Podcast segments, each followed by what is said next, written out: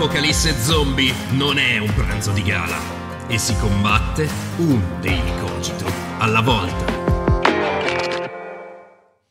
Il 24 febbraio 2022 il mondo è cambiato, una data infame che oggi arriva al secondo anniversario per lo scoppio delle guerre in Ucraina che ha mutato radicalmente la nostra visione della geopolitica, dell'Europa, del mondo e del nostro futuro. Allora non potevamo che discutere quello che è successo, quello che sta succedendo e magari anche quello che succederà, eh, fino a un certo punto ovviamente senza la palla eh, la sfera di cristallo. E mh, mm, quando ci siamo chiesti con chi discutere, beh, eh, chi meglio di Mirko Campochiari, Parabellum, che è qua con noi. E quindi do il benvenuto a Mirko. Ciao Mirko, bentornato sul canale. Buongiorno a voi, grazie a te Rick, è sempre un piacere essere qui. Sarai molto impegnato in questi giorni, credo che tu abbia, sia stato coinvolto in circa 18.000 iniziative, che insomma è, eh, questo è anche diciamo così, legato al fatto che sei stato una delle voci più autorevoli in questi due anni a portare informazione e cercare di debancare le cose storte, la disinformazione, le fake news. Quindi insomma, prima di tutto eh, grazie per essere qua e sicuramente il tuo lavoro è sempre incommiabile. Eh, come stai vivendo e come stai vedendo questo secondo anniversario? Anniversario della guerra di Putin, la guerra in Ucraina? Allora, secondo me c'è un po' meno interesse rispetto all'anno scorso, è meno in pompa magna, almeno da quello che noto io rispetto ai media. Quindi lo vivo con un po' di preoccupazione, nel senso che le cose non stanno andando bene per, per l'Ucraina, noto un interesse minore da parte degli occidentali, da parte delle nazioni l'impegno è minore, i problemi si sono moltiplicati rispetto all'anno scorso. L'anno scorso nello stesso periodo si parlava di Ucraina, ora invece si parla di tanti altri problemi eh, che hanno distolto l'attenzione, hanno distolto, eh, distolto le risorse, hanno aperto altre discussioni. Quindi eh, è sempre un grosso problema per l'Europa, ma non è più una questione centrale. Eh, e questo ha diviso un po' gli stati. Ci sono stati nella Nato che ritengono questa questione come prioritaria, sicuramente gli stati baltici ed altri, eh, e stati invece che hanno fatto il minimo, come può essere la Francia, la Spagna, e quindi c'è una specie di, di divisione totale. No? Ora assistiamo praticamente a una cordata di paesi che sta cercando di creare degli accordi bilaterali con l'Ucraina eh, per la sicurezza, perché ovviamente non possono entrare nella Nato, non possono entrare nell'Unione Europea, e quindi secondo me una specie di cordata di questo tipo serve ad assicurare diciamo, una specie di maloppo di accordi di sicurezza all'Ucraina in modo da andare poi eh, a un accordo, eh, quantomeno avendo una garanzia che se ci riprovano questi paesi intervengono, mm-hmm. quello che poi non era successo precedentemente.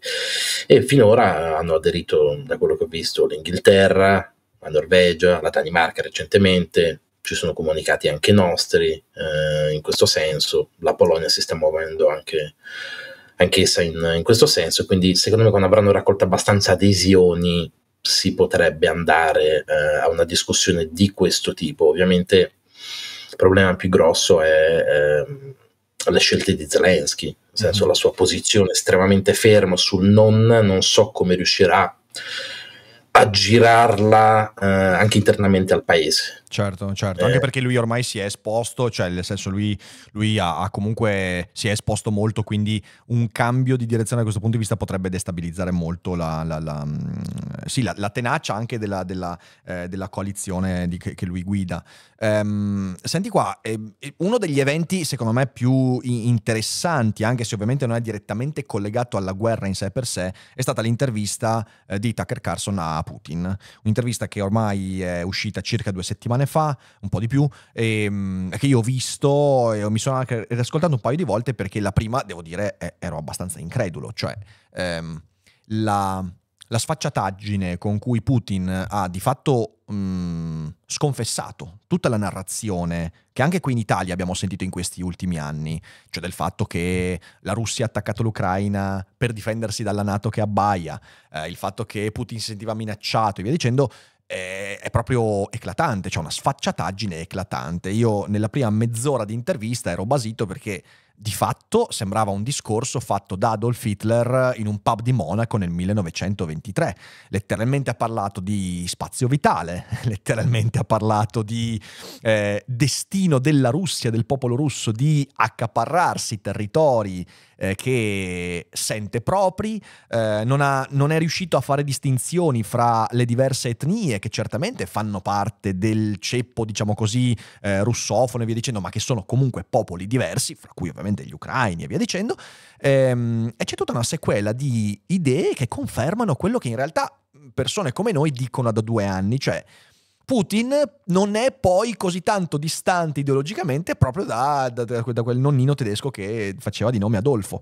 Eh, ora, evidentemente, rispetto alla potenza, in proporzione rispetto alla potenza di fuoco della Wehrmacht e invece la proporzione dell'esercito russo rispetto a quelli occidentali, siamo in un contesto diverso, però in fin dei conti mi sembra che questa intervista abbia fatto drizzare le antenne a un po' di persone nelle istituzioni e infatti da quell'intervista ci sono tanti, fra cui Rutte in Olanda, Olanda e tanti altri che hanno cominciato a dire, ah, sapete che se per caso l'Ucraina cede, l'Europa potrebbe doversi parare il culo e non è assolutamente preparata? E da un lato io sento la necessità di dire ve l'avevamo detto. Dall'altro però ti chiedo se questa intervista, secondo te, ha prodotto delle conseguenze che magari siano anche indesiderabili allo stesso Putin. Oddio, non so quanti abbiano colto il fatto che abbia confermato analisi di due anni fa, io mi ricordo anche una discussione con Costa sull'imperialismo, le velleità imperialistiche russe, eccetera. Um, io credo che Tucker Carlson abbia fatto un bel favore um, a Putin e a Trump, soprattutto in, um, in America. E tutto questo io lo collego anche a quello che sta succedendo ultimamente morto Navalny, io non sto a discutere il personaggio, non sono uno che lo ritiene questa gran figura liberale che viene spacciata in Occidente, c'è un sacco di sfumature che non mi piacciono, però eh, leggo tutto, la morte di Navalny e la morte di un altro dissidente in Bielorussia, l'uccisione del disertore, non sto anche qui a giudicare se sia giusto o meno, eccetera, io giudico semplicemente il, il fatto è stato assassinato in Spagna, eh, la campagna di diffamazione che sta avvenendo contro la donna che voleva candidarsi contro Putin, tutto esattamente nello stesso periodo io ci vedo un fil rouge, eh, né più né meno. Quella è stata una marchettata di Carlson. Che poi, oltre a quell'intervista lì, uno dovrebbe andare a vedere anche quello che ha fatto dopo. Tipo, va nel mercato in Russia a, a comprare cose. Dice: Guardate che bello in Russia con 100 dollari comprate quello che in America mm. costa 400, scordandosi di dire che quanto guadagna il russo medio rispetto all'americano. Cioè, sono delle cose che da un punto di vista proprio economico sono, sono delle cavolate, no? E infatti è stato sbeffeggiato nella tv americana da molti anche eh, programmi diciamo semicomici ecco non so quanto i filorussi abbiano capito io credo che l'abbiano volutamente ignorata dato che ha spazzato via la storia della Nato queste cose non, non ne ha citato praticamente Niente, nulla nessun argomento di quello a me interessano le tecniche di comunicazione, nel senso che lui è un bravo manipolatore, le tecniche del KGB sono fatte a questo. Facci caso, la prima domanda che fa Carson è, lei ha fatto studi storici, vero?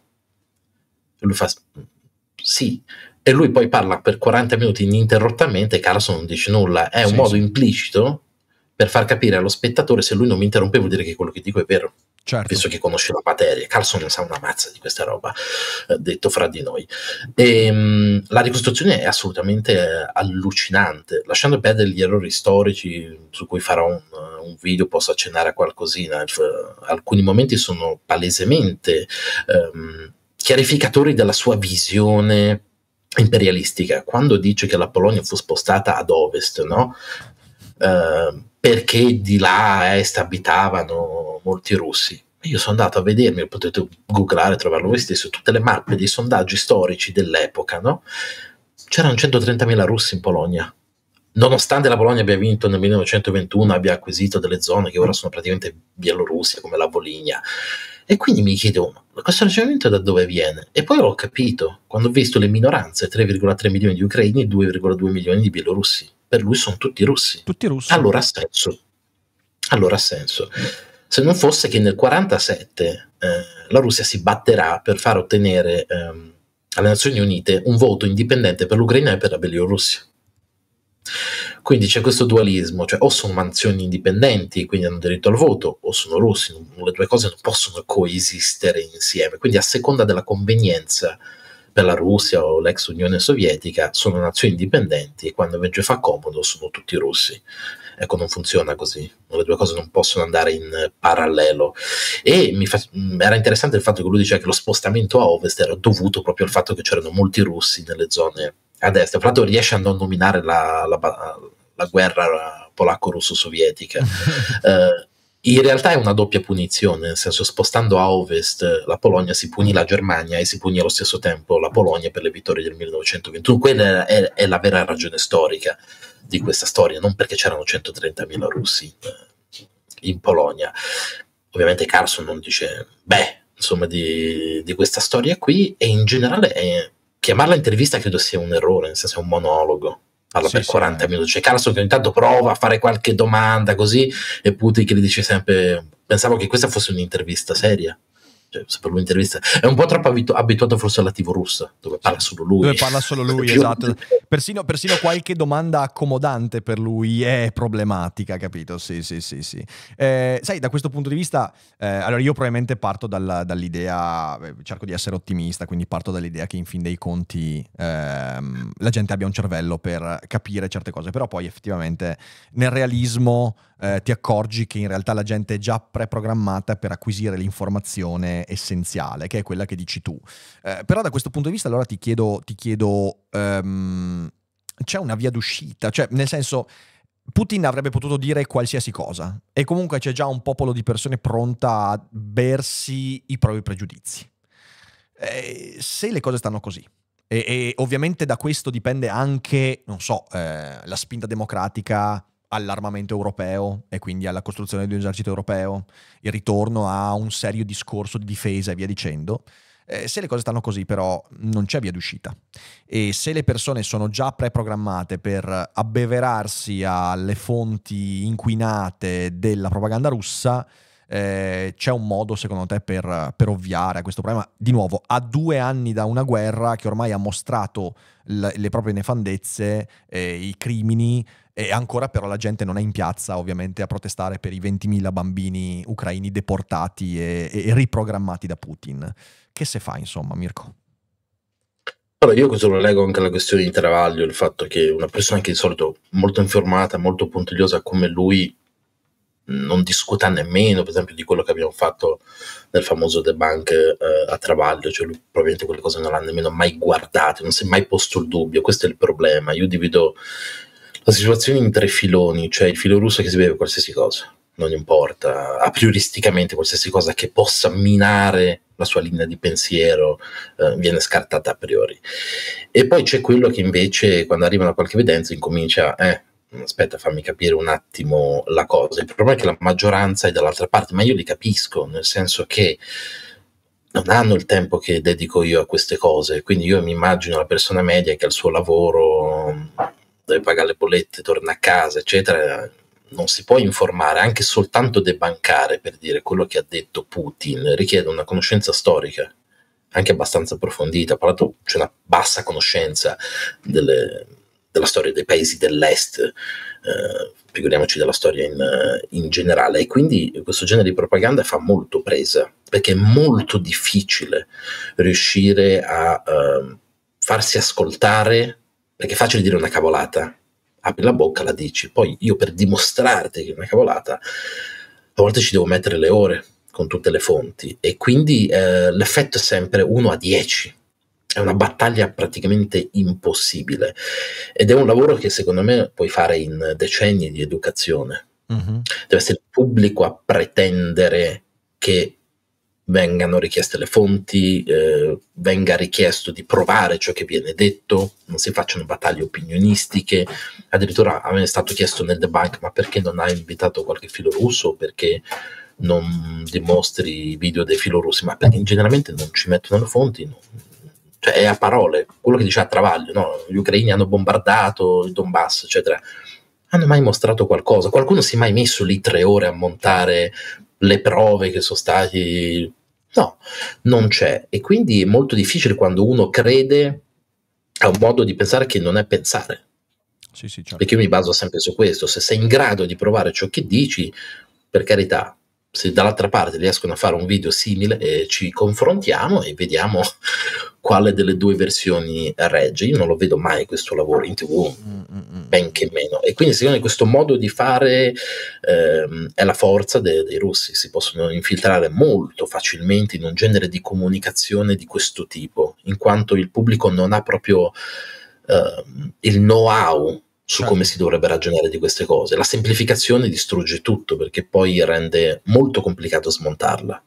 Poi a questo si aggiunge il fatto che io vedo una eh, evidente disparità che da un certo punto di vista è il ventre molle di una democrazia, cioè ehm, qui in Occidente, essendo che abbiamo comunque un pluralismo talmente forte che, ripeto, tu hai Marco Travaglio e, e, Capezzone nella stessa trasmissione e comunque, bene o male, le posizioni, anche le più estreme, hanno comunque una certa visibilità anche nell'ambito della TV generalista e quindi hai comunque l'infiltrazione di storie, controstorie, fake news, debunking e via dicendo.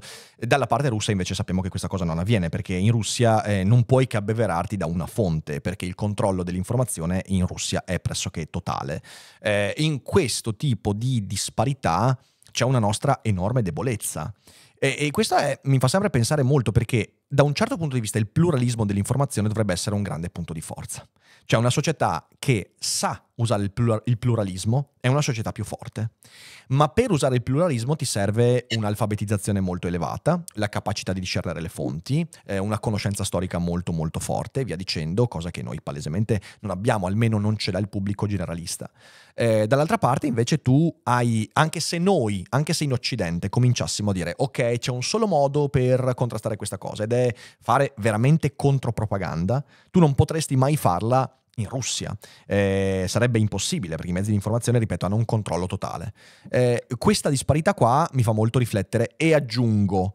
Eh, c'è il problema adesso anche di nuove tecnologie che noi stiamo vedendo avanzare che rendono ancora più complicato discernere fra eh, realtà e menzogna e di fronte a un pubblico che spesso non si chiede neanche più cos'è realtà e cos'è menzogna, cos'è vero e cos'è finto, e tutto ciò moltiplica i problemi e io su questo devo dire che mi sento un po' pessimista. Sì, io noto sempre questa cosa, i giornali non attaccano mai altri giornali, nel senso tu sai che quello ha detto una cosa falsa, dal mio punto di vista di un editore dovrebbe essere il mio interesse attaccare l'altro giornale, invece c'è una specie di, io lo chiamo un po' come il rapporto che hanno i poliziotti tra poliziotti, non fai la multa alla moglie no, di un altro poliziotto, e questo l'ho notato tantissimo, cioè anche con una cosa palesemente falsa tutti altri giornali stanno zitti che è una cosa stranissima, perché invece so che in altri paesi si attaccano e se le danno di brutto, si, si odiano. Se puoi smentire un'altra fonte e renderla meno autorevole, tutto a vantaggio tuo. In Italia questa cosa non, non c'è minimamente, c'è una mm. specie di combutta del silenzio. Te prima parlavi degli ospiti in tv, no? Io mm. credo che lì il professor Rick Polisi abbia fatto una ricerca, secondo me, fondamentale, quando ha dimostrato che perché il Fatto Quotidiano, che se non sbaglio, quattordicesimo nelle vendite, una roba del genere, è secondo per presenza in tv. Perché essenzialmente in tv c'è una specie di cricca delle mm, società che gestiscono gli ospiti. Quindi tu vuoi parlare di un argomento, devi rivolgerti a queste società e queste società ti mandano sistematicamente sempre le stesse persone. E quindi è ovvio che poi la discussione rimane in questo circolo e non c'è mai modo di entrarci con, eh, con magari degli esperti che potrebbero minare, perché con tutto rispetto... Eh, da quando travali un esperto di Ucraina certo, certo. o un esperto di, qualsiasi tipo di guerra o, o cose del genere. Eh, io noto mh, mm, questo come, come, problema primario in, eh, in, Italia. L'altro problema è sicuramente quello del, dell'educazione. La gente non è abituata a richiedere un tipo di ragionamento che una volta c'era, io ricordo vecchi dibattiti di tre ore in tv, l'approfondimento si è ridotto tantissimo, è praticamente relegato a fonti indipendenti, cioè chi lo fa su YouTube o su altre piattaforme, l'approfondimento in tv è stato distrutto, non lo so, vent'anni di berlusconismo, eh, la RAI che ha inseguito Berlusconi su questa cosa, appiattendo sempre di più, non lo so, è un discorso che si dovrebbe fare. Me, secondo me, il pro- guarda, ti dico, da questo punto di vista a me sembra, eh, perché allora, il, il, il, peccato originale è stato sicuramente il dominio dell'intrattenimento. C'è un libro che ho citato mh, eh, svariate volte negli ultimi mesi, eh, che è eh, Divertirsi da morire di Neil Postman, che è un libro in cui lui analizza come la capacità di analisi della realtà eh, del pubblico sia eh, decresciuta al crescere della domanda e offerta di intrattenimento. Cioè noi vogliamo divertirci. E infatti molto spesso c'è il problema del fatto che tu magari parli di cose serie, ma la gente le ascolta divertendosi e, quindi eh, non riescono neanche ad attecchire né emotivamente né intellettualmente. Quindi c'è questo problema che è anche un problema a livello proprio cognitivo. Eh. Eh, però se quello è stato il peccato originale, poi io credo che il, la, il vero danno sia stato il fatto che soprattutto a inizio anni 2000 quando internet è arrivato in modo prorompente nei media tradizionali, eh, i giornalisti hanno, si sono totalmente adeguati a questo abbassamento di domanda culturale e di analisi, cioè eh, in pochissimo tempo eh, i giornali, eh, gli intellettuali hanno cominciato a dire ah, questo è quello che la gente vuole, allora io smetto di combattere per dare loro qualcosa di diverso. Ed è stato talmente veloce questo tracollo che poi tanto il pubblico quanto giornalisti intellettuali si sono velocemente adattati a contenuti di brevissimo respiro, eh, titoli che non richiedono nessun tipo di approfondimento, eh, accompagnati da sintassi sempre più terribili, argomentazioni sempre più terribili e quindi è diventato un cane che si mangiava la coda. E, um, infatti io credo che boh, una, una, delle vie fondamentali, che è un po' quello che diciamo all'inizio, sia la cosiddetta slow information, cioè nel senso eh, contrastare la tendenza a dare la notizia prima di tutti, eh, contrastare la tendenza a non fare ricerca prima di dire la propria eh, e tornare ad avere la pazienza di capire prima di esprimere. Eh, sembra una, eh beh, una donchisciottesca lotta contro i mulini a vento, ma bisogna partire da lì, non c'è niente da fare. C'è anche un elemento filosofico, nel senso che uno dovrebbe sempre porsi il dubbio se ciò che stai pensando sia la versione corretta, la lettura corretta, non metterti in gioco, eh, riconsiderare le tue posizioni. Vedo che c'è pochissima volontà quando uno è da una parte o dall'altra, indipendentemente da quello che gli viene mostrato. No? Io nel debunk ho fatto volutamente utilizzo solo di fonti russe cioè tutti i video che vengono mostrati, eccetera, sono fonti russe. Eppure la gente mi dice: sì, ma devi anche far parlare i russi. L'ho fatto. Il discorso è proprio quello. Io non ho usato ricostruzioni della CNBC o di cose anglosassone, ho usato proprio fonti e testimonianze russe. L'abbiamo fatto volutamente. Abbiamo fatto una selezione, ne abbiamo tantissime altre, e abbiamo scelto solo quelle russe, dove loro spontaneamente raccontano cose. E la gente ancora mi chiedeva: sì, ma dov'è il, il contraltare, il dibattito. Cioè proprio non capiscono il meccanismo. Mm. Se io utilizzo fonti russe non ho bisogno di un contraltare, lo stanno dicendo loro. Sì, sì. È più, più, chiaro di così. Non capire questo elemento basilare già significa che c'è un cortocircuito proprio dal punto di vista del, del ragionamento di, di, queste cose. Se non ho ricordi, fatto raccontare quella storia da altri. Se ti, ricordi, se ti, ricordi, è una cosa che abbiamo discusso anche quando abbiamo fatto la, la bella live qui sull'antisemitismo, quando abbiamo discusso delle fonti provenienti comunque dalla, dalla guerra israelo-palestinese, che ovviamente sono, cioè non, non, c'è, non, c'è, mai una domanda sulla provenienza di fonti che ricostruiscono certi fatti. Non, non c'è mai, non c'è mai, né dai giornali né ovviamente dal pubblico. Perché quando arriva qualcosa che conferma le tue opinioni, tu non hai proprio quello switch del cervello che ti dice ok ma da dove arriva questa cosa qua? Chi è che la sta dicendo? Eh, c'è autorevolezza, c'è conferma, c'è confronto, no, non c'è questa, questa, domanda e credo che questo sia proprio uno dei grandi fallimenti del, della... Ah, un piccolo spoiler, ti ricordi che io ho raccontato del double standard di Al Jazeera eccetera sì. e ultimamente è uscito fuori lo scandalo di un giornalista di Al Jazeera hanno che trovato nel computer faceva Madonna, il report e, la, e, il resto combatteva e faceva istruttore di Hamas quindi quello siamo... che noi sospettavamo poi ora sta, bene, sta emergendo. Sì, sì, è, siamo, siamo, a livelli veramente... Mh, mm, e, non c'è quella domanda, non c'è quella domanda, anche perché per esempio questa notizia che obiettivamente fosse successa dall'altra parte sarebbe, avrebbe scatenato un disastro, in Italia non è praticamente neanche passata, quindi, è, eh, quindi sì, per dire di nuovo è legittime tutte le opinioni e posizioni, però ecco, ci sono delle disparità, ci sono delle cose. A me per questo fa un sacco ridere, veramente, cioè mi fa proprio ridere quando la gente parla di propaganda occidentale. Cioè, me, anche mettendo il caso che ci sia, e ci sono le fonti propagandistiche, ci mancherebbe,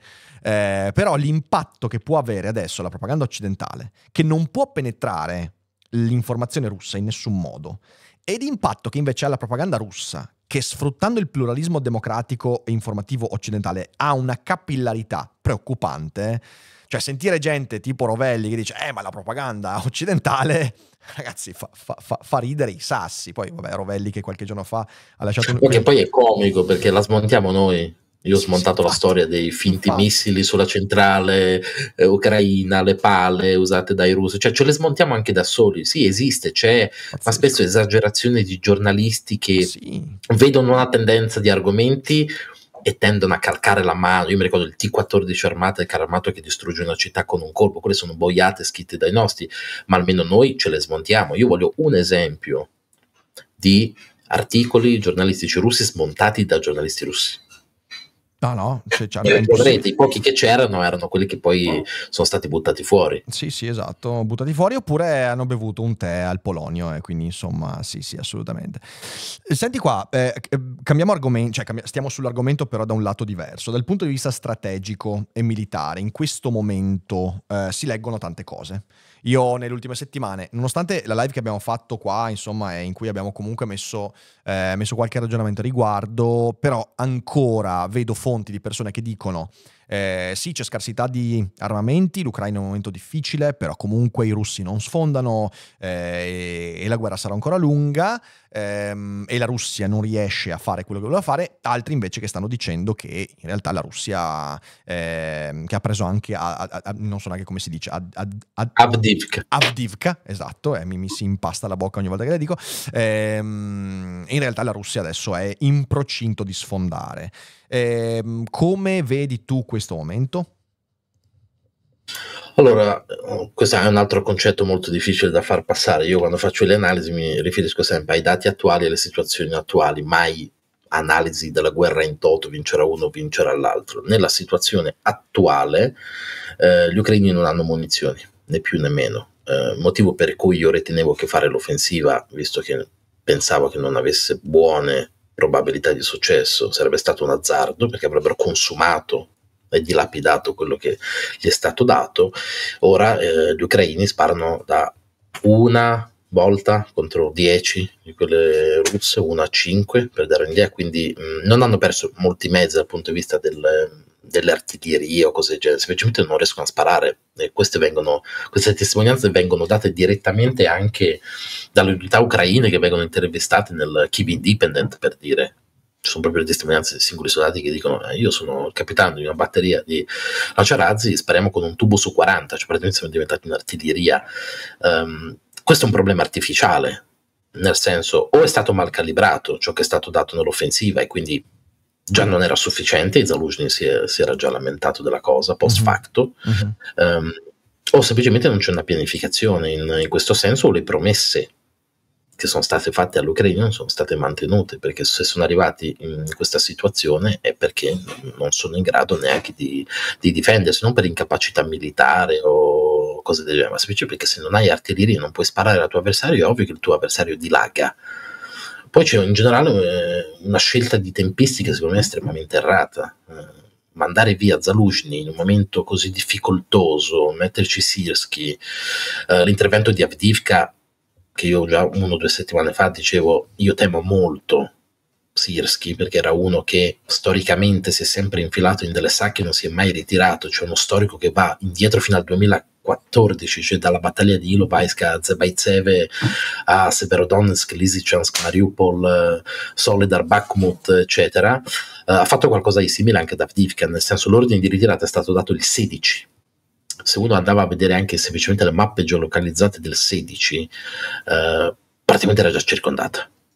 Quindi l'intervento della terza Azov per tentare di mantenere il corridoio per far uscire gli altri è stato deleterio per la stessa Azov eh, e alla fine ne hanno tirati fuori pochi, non sono io a dirlo, ci sono decine di video di testimonianze di prigionieri catturati, ci sono stati anche dei casi di uccisione da parte dei russi di questi prigionieri e io ho messo tutte le fonti nell'ultima live, andate a vedere, io non li mostro, ma si vedono dei ucraini che si arrendono, mani in alto e, e i russi che, che li uccidono e tutto questo è avvenuto troppo tardi cioè era palese che Avdivka era alla fine, dare un ordine di ritirata così tardi è un grosso rischio.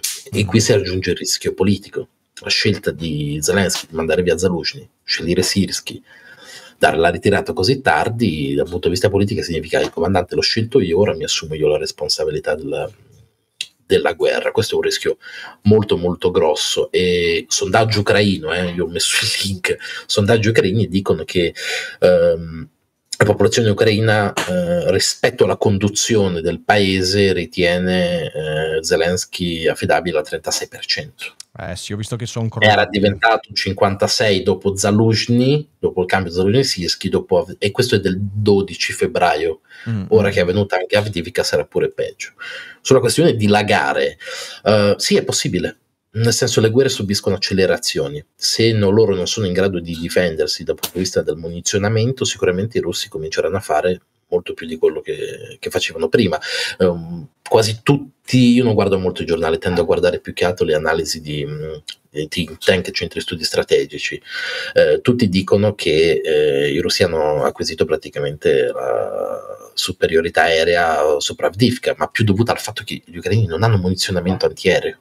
È uno dei loro handicap e con quei bombardamenti delle bombe eh, le FAB eh, hanno spianato praticamente ogni re- resistenza. Questa cosa può essere replicata, certo, se dall'altra parte non hanno munizioni come fai a combattere, al di là della volontà e tutto il resto. E qui c'è tanta mea culpa da parte dei, degli europei, degli certo. americani, né, né, più né meno. Noi gli abbiamo promesso quel genere di munizionamento, loro stanno facendo il meglio che possono con quello che hanno, ma non è sufficiente, soprattutto se la mentalità è difendere ogni centimetro eh, per renderla in termini molto semplici, se io difendo un punto fino all'ultimo uomo, all'inizio uh, infliggo un sacco di perdite all'avversario perché ovviamente chi attacca ne stupisce di più ma poi c'è sempre un effetto di diminishing return perché quando la zona viene diciamo uh, racchiusa e ristretta ovviamente la concentrazione di fuoco dell'avversario specialmente se è un fuoco superiore mi farà subire tante perdite in difesa ma anche quando mi ritiro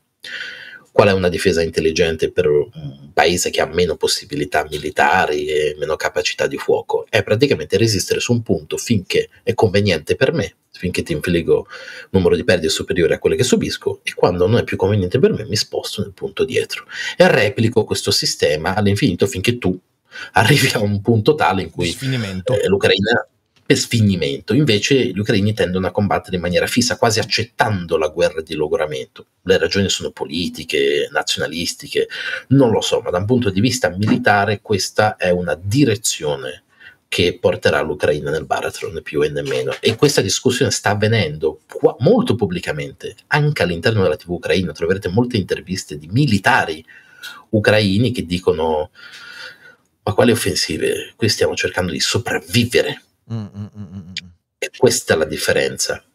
Quindi è possibile che i russi, sì, assolutamente, è possibile che riescano ad avanzare molto di più di quello che stanno facendo adesso. Io non faccio come Rossini che dice Avdivka, Zelensky ha perso la più grande battaglia di, di questa guerra, perché non, non, è possibile dichiarare questa cosa dal punto di vista scientifico. Non eh, si saprà soltanto... Gli effetti di eh, lo vedremo dopo. Eh, sì, sì, sì, Mi ricorda Bakhmut, persa Bakhmut arriveranno a Kiev o cavolate del genere. Io non lo posso dire e, e, ve lo dice una persona che ha speso 15 ore al giorno negli ultimi due anni a seguire questa storia con decine di collaboratori. Io non lo posso dire perché dipende da um, il, mom- il momentum russo dopo Avdivka. Certo e questo lo vedremo nelle prossime settimane se sono in grado di spingersi oltre o se lo sforzo e di perdite ne hanno avute molte c'è per esempio un militare blogger russo che si è suicidato, Morozov, ah, dicendo io sono, sono, stato spinto al suicidio perché ho dichiarato 16.000 perdite e non volevano che io raccontassi questa cosa. Eh, ci sono tantissimi video che mostrano le perdite russe, quindi in proporzione la presa di Bakhmut è stata estremamente dispendiosa per gli ucraini, forse eh, per, per, i russi, forse più di Bakhmut, ma allo stesso tempo anche gli ucraini hanno subito moltissime perdite per una uh, tardiva fuoriuscita. Quindi sta diventando dissanguante per entrambi. Io credo che dal punto di vista politico i russi però possano permettersi questo genere sì, di sì. perdite, ormai sono assuefatti um, questo genere entrati, di guerra. Sono entrati in quella trance eh, che è letteralmente una trance agonistica da guerra, eh, che, che ormai, anche perché poi credo, credo che, eh, la, a parte di nuovo, ribadiamo il fatto che sicuramente in Russia le notizie di queste cose arrivano molto molto edulcorate e, e quindi la percezione della popolazione è sicuramente diversa ehm, rispetto a quella che vediamo noi.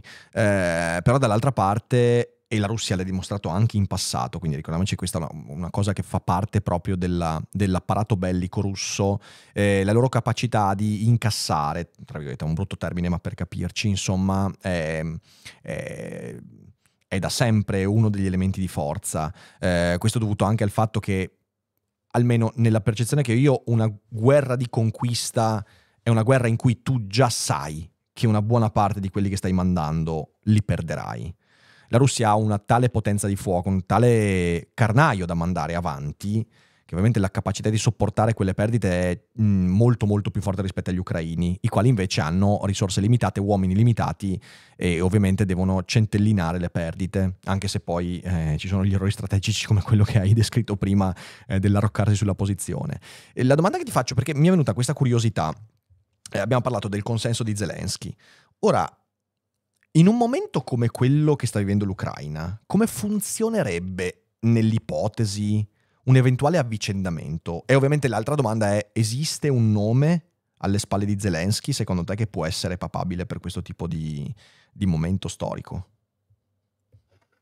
Allora, gli altri candidati sono molto bassi, Poroshenko, eccetera, gli altri sono militari. Zaluzhin sicuramente era il più quotabile, 90 e passa per cento, forse per questo dava anche um, fastidio. Non lo so perché, sai, dopo che per due anni hai raccontato che tornerai al 91, non è che se arriva un altro e improvvisamente cambia completamente direzione sia facile da far digerire. Eh, c'è anche il nazionalismo ucraino che è estremamente blindato verso costi quel che costi, noi combatteremo fino alla fine, che comunque blinda questa situazione. Eh, quindi non. Non c'è, non c'è attualmente una possibilità di avvicendamento, di crisi di governo e via dicendo? La vedo molto difficile, è l'esercito che può fare la differenza, cioè qui è l'esercito che sta facendo il, il grosso del, della, del peso, diciamo, e quindi deve venire dall'esercito una cosa, non dico colpi di Stato, ma nel senso veramente l'esercito che dice guarda, qua serve un cambio di rotta perché ah, sì. la fine sarà questa se non cambia. Ehm, ma ehm, io ricordo anche le vecchie analisi, no? chi diceva ah i russi spareranno dieci volte. È vero adesso, Mm-mm. non lo è stato per due anni. Avevano 3, 4, 5 volte il volume di fuoco. Durante l'offensiva di Zaporizhia sparavano addirittura di più gli ucraini per un paio di mesi. Eh, le analisi non si appiccicano post facto dopo due anni quando ti fa comodo. No? Magari fra un mese il presidente ceco che ha detto che ha trovato 800.000 munizioni fa arrivare le munizioni agli ucraini. Improvvisamente questa analisi non è di nuovo più valida. Le analisi valgono soltanto nel, nel momento, quello che possiamo prevedere nel giro di un mese, due mesi, nel migliore dei casi. Io certo. posso solo dire questo: se l'andamento è questo, cioè se il supporto americano non arriva, noi non siamo in grado di coprire l'altra parte e ho notato che in molti paesi, la Danimarca ha deciso di dare tutte le artiglierie che hanno, mm. saranno molte, però io vedo uno stato emergenziale invece di qualcosa di pianificato, cioè stiamo arrivando a capire che la situazione in Ucraina è estremamente grave e quindi ci sono paesi che capiscono il pericolo e dicono io mando tutto e ci sono paesi che sono ancora lì che neanche si considerano in guerra. C'è questa dicotomia, i russi sanno di essere in guerra e lo dichiarano. Hanno dichiarato l'Italia paese ostile, siamo noi. Io non capisco come fai a essere filo russo se sei italiano. Ti hanno dichiarato paese ostile. Certo. Cioè se tu sei italiano per la Russia, tu sei ostile. Poi però c'è... Dichiarazione loro, eh, la trovate pubblicamente. Sì, è, è vero, però io. sul Fatto Quotidiano qualche giorno fa c'era il titolo che mm, era, era, una notizia surreale perché era proprio in quei giorni in cui eh, c'era la dichiarazione di ostilità di vari paesi occidentali e, e, sul Fatto Quotidiano c'era questo titolo che diceva Putin ricorda l'Italia e dice è un paese che mi ha sempre voluto bene. e tu dici scusa, scu, scu, scusi Scusi, signor Marco Travaglio, io vorrei dirle che va bene, che Putin con Silvio ad Arcore si sarebbe trovato bene, non ho alcun dubbio, però la Russia avrebbe dichiarato l'Italia paese ostile. Quindi com- come le mettiamo queste due cose insieme? E quindi sì, fa- adesso fa... dovrebbe essere completo, cioè raccontarne una. Ha detto questo, Almeno, ma ha detto... Ah, esatto, esatto, esatto. Effettivamente eh, hanno fatto anche quest'altro. Titolo sarebbe, titolo sarebbe Putin dichiara Italia paese ostile in cui si è sempre trovato molto bene. Questo secondo me sarebbe, sarebbe, sarebbe oh, oh, intellettualmente onesto, intellettualmente onesto. No, fa ridere però fa anche veramente piangere, fa anche un po' paura. E eh, allora la domanda che ti faccio dopo è lo so che io le domande da veggente non, non te le faccio, ok? Perché non, però non ti chiedo di essere veggente, perché abbiamo già Orsini come veggente, quindi ce lo teniamo così, ok? Ehm, la domanda che ti faccio è, vedi un cambiamento eh, nella percezione che una certa Europa sta avendo di Putin, perché io vedo i paesi baltici già da un po', ovviamente hanno questa cosa che alcuni definiscono paranoia, ma in realtà sappiamo bene che paranoia non è. La Polonia, la Danimarca, c'è, c'è un po' di pa- panico diffuso e c'è questa percezione del fatto che, ah, ma allora Putin se piglia l'Ucraina potrebbe veramente poi continuare. Ecco, la domanda che ti faccio è questa. C'è veramente secondo te la possibilità che la Russia, nel caso di vittoria in Ucraina, decida in qualche modo di non fermarsi? Allora, a differenza di altri che il 24, anzi il 23 di febbraio di due anni fa dicevano no, ma quello che diceva l'America è soltanto allarmismo della CIA, cose del genere, complimenti, perché due anni dopo queste cose insomma si pagano. Uh, io credo di sì, nel senso, io ieri parlavo con un mio contatto transnistriano, uh, anzi lui sta in Moldavia, ma c'è molto vicino, mi diceva guarda che qui ci sono i cartelloni eh, Transnistria-Russia per la richiesta del Parlamento transnistriano all'annessione con la Russia.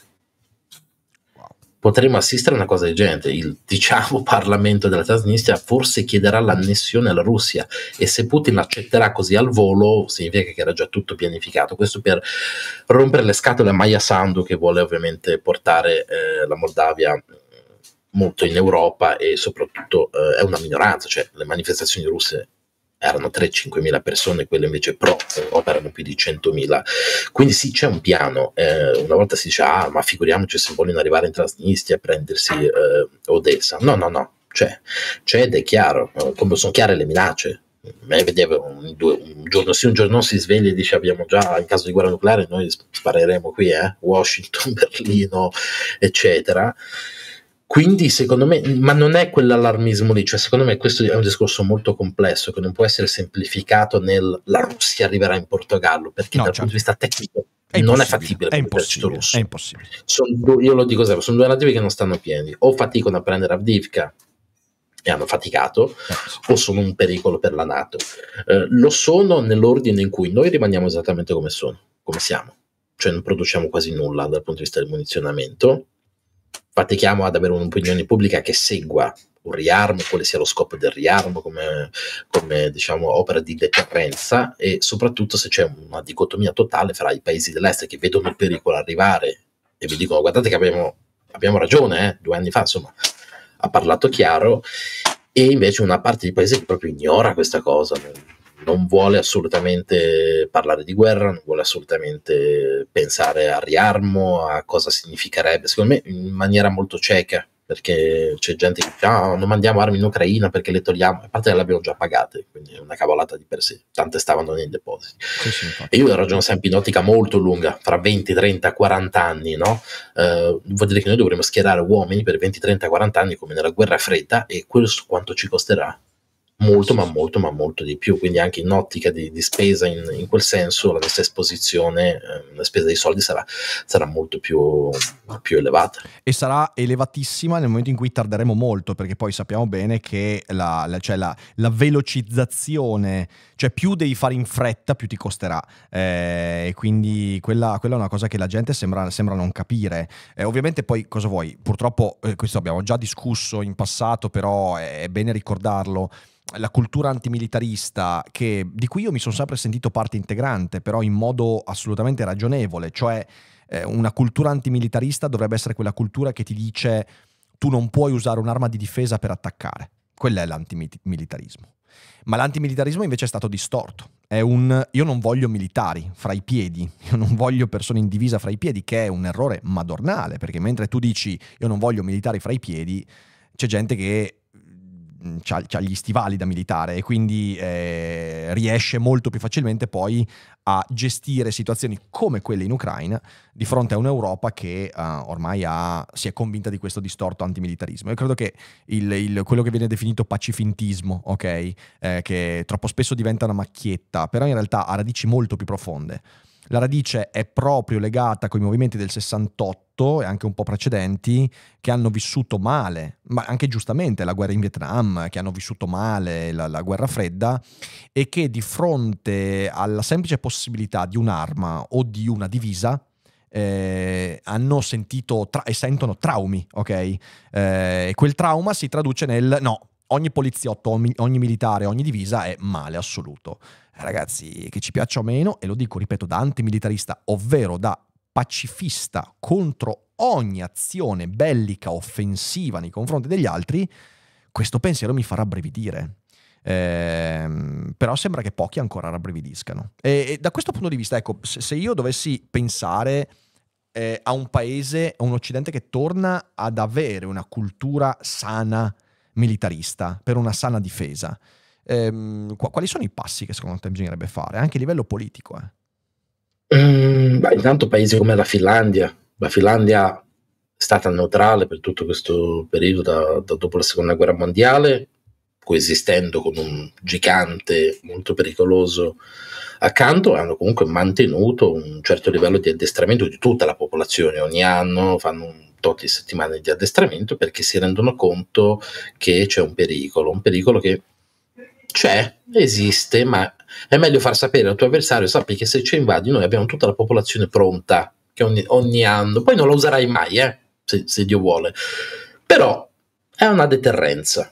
E questo, un, questo, funziona, cioè la guerra migliore è quella che non si combatte, Mm-mm. è quella dove fai capire all'avversario che non è conveniente non, fare, non ne vale la pena. Non ne vale la pena. Ecco, ci sono paesi che fanno queste cose da, da sempre, non ha, nonostante, il, nonostante che so, uh, Fukushima aveva detto no, the end of times, uh, la fine della storia, Fukuyama, ci sono paesi, Fukuyama.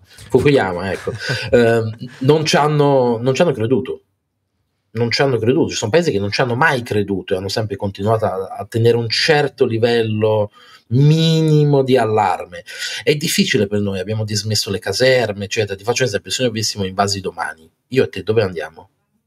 non c'è un centro dove ci possiamo recare eh, anche volontariamente, eccetera. Cogito, non c'è forse il cogito un piano di questo tipo. Il cogito studio sono un bunker, cioè nel senso noi abbiamo tutte le inferriate che si chiudono automaticamente, saremo in un bunker, quindi nel caso ti ospitiamo qua. Eh.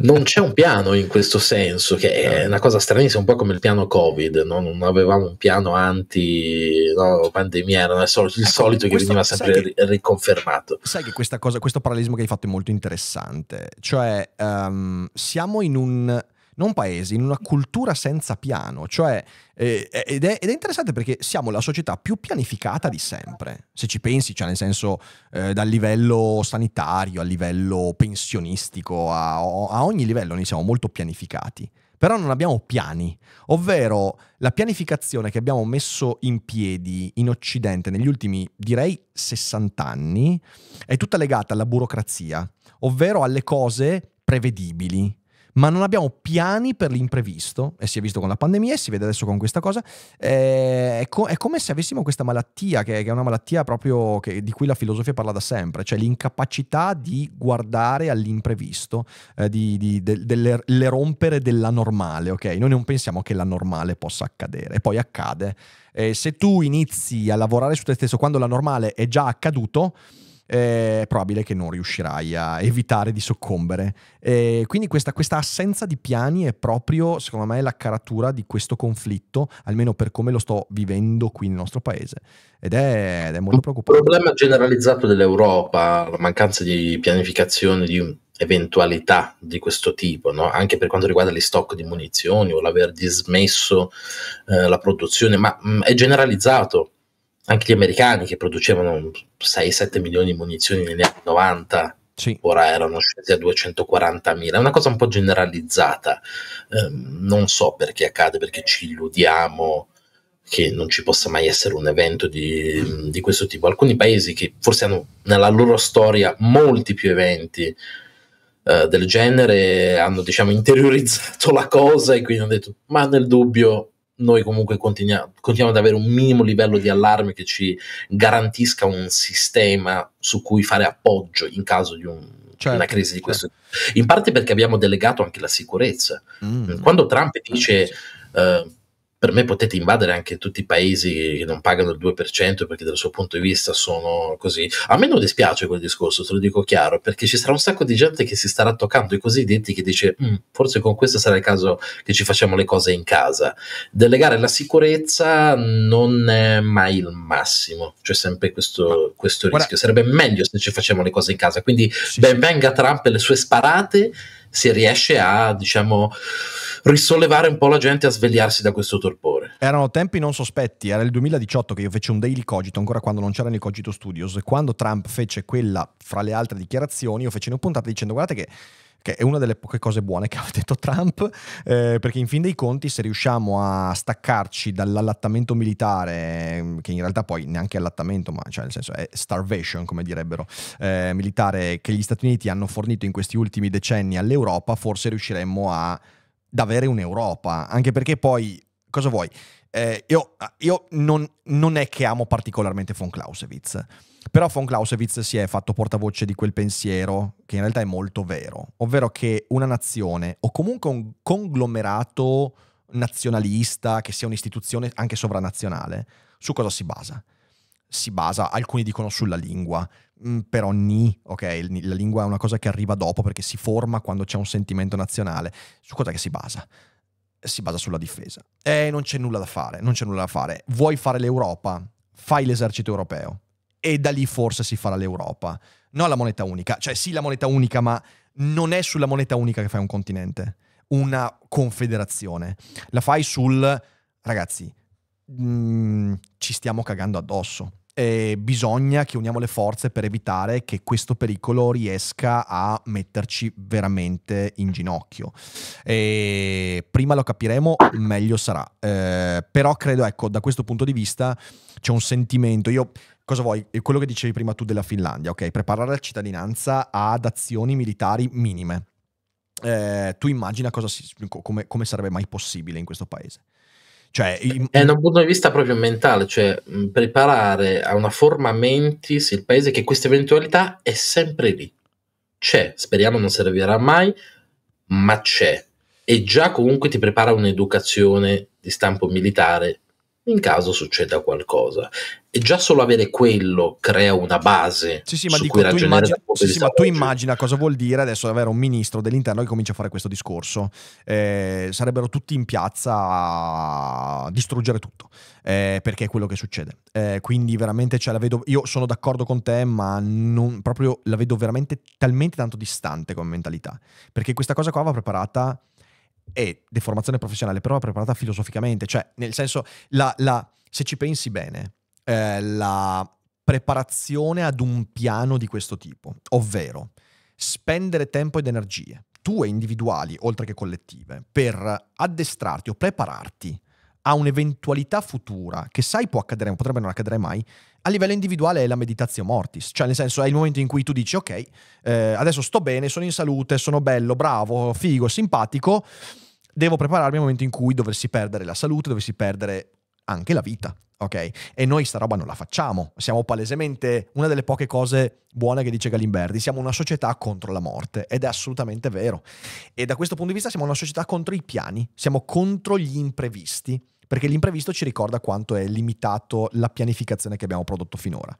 E quindi o c'è un colpo di coda letteralmente filosofico, esistenziale, eh? cioè ci vuole un cambiamento de- de- de- del, del midollo spinale dell'italiano medio, e altrimenti, altrimenti ci arriverà il colpo di remo in testa e solo lì diremo, ah, era meglio se facevamo un po' di piani, di piani veri, e lì saranno cazzi amari, insomma.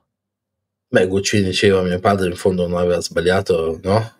Dire che la pensione è davvero importante, pianificazione, no? Anche la esatto. salute, te, giustamente a 30 anni uno non ci pensa, invece deve pianificare. Beh, eh, sai, c'era il discorso che la NAI era un po' inutile, troppo lungo, ti rubava anni della vita, poi erano gente che non, non lo volevano fare, invece una piccola frazione del tuo tempo eh, ogni anno ha un'utilità, ma più che altro ha un'utilità dal punto di vista educativo eh, sì, può sì, prepararti sì. a questa evenienza e creare delle strutture ad hoc in questo senso. Cioè, i finlandesi, se domani scoppia la guerra, sanno esattamente dove andare, dove recarsi, eccetera. È tutto, è tutto organizzato. E altri paesi stanno prendendo questa via. Ricordiamoci certo. la piccola coalizione dei paesi nordici, eh, ultimamente hanno aumentato la produzione di 155 mm fra Svezia e Norvegia, per dire. Mh, mm, piccoli passi per, per, ovviare a questo genere di necessità. Noi siamo in una situazione emergenziale, l'Italia è sempre un paese condotto in via emergenziale, eh, ma in questo caso eh, sembra che sia l'Europa eh sì. sta andando tutta in maniera emergenziale. Ci sono paesi che capiscono il problema e dicono meglio dare tutto perché la Danimarca non è in un pericolo imminente, no? In questo senso, quindi può dare tutto e ci sono paesi invece che se ne, se ne infischiano non vedendo il problema a lungo termine. Non lo so, è un processo secondo me estremamente complicato perché è sociologico, culturale, non puoi improvvisamente in pochi mesi, in un anno, cambiare 30 anni, 40 anni di, di ragionamento no, in no. senso opposto. No, no, no, è molto, molto, molto difficile. E io, sinceramente, di nuovo, vedo, vedo, che tutti i movimenti comunque vanno in direzione contraria. Cioè, adesso, diciamola, la dico brutale. Siamo nell'epoca dei nomadi digitali che se ne vanno in giro per il mondo dicendo di essere liberi professionisti, ma in realtà hanno la paghetta dei genitori. Cioè, è, è, è, è, questo, capito? È questo il problema. In un momento storico del genere ti viene da dire, ok, ma ce l'abbiamo la forza di pianificare veramente l'imprevisto. E io lì sono un po' pessimista. Però, insomma, spero di sbagliarmi, spero di sbagliarmi e nel frattempo noi cerchiamo di fare per bene il nostro lavoro. Eh, Mirko, io adesso c'è sicuramente un po' di gente in chat che ha delle domande. Quindi, se sei d'accordo, concluderei eh, questa chiacchierata eh, per chi è indifferita, ringraziandoti un sacco per aver portato, come sempre, insomma, la tua competenza e le tue opinioni. Grazie a te, sentiamo queste domande. Sentiamo queste domande, io però saluto quelli che ci stanno seguendo in differita, eh, vi ricordo insomma che se volete recuperare le domande post cogitata vi basta abbonarvi a qualsiasi livello del canale e chi è in live non esca adesso che andiamo a leggere le vostre domande. Grazie mille, ci vediamo per chi ci sarà a Vicenza o nelle piazze d'Italia domenica 25 febbraio proprio per eh, il secondo anniversario della guerra in Ucraina. Quindi siateci, se avete la possibilità, vi aspettiamo. Grazie mille e alla prossima.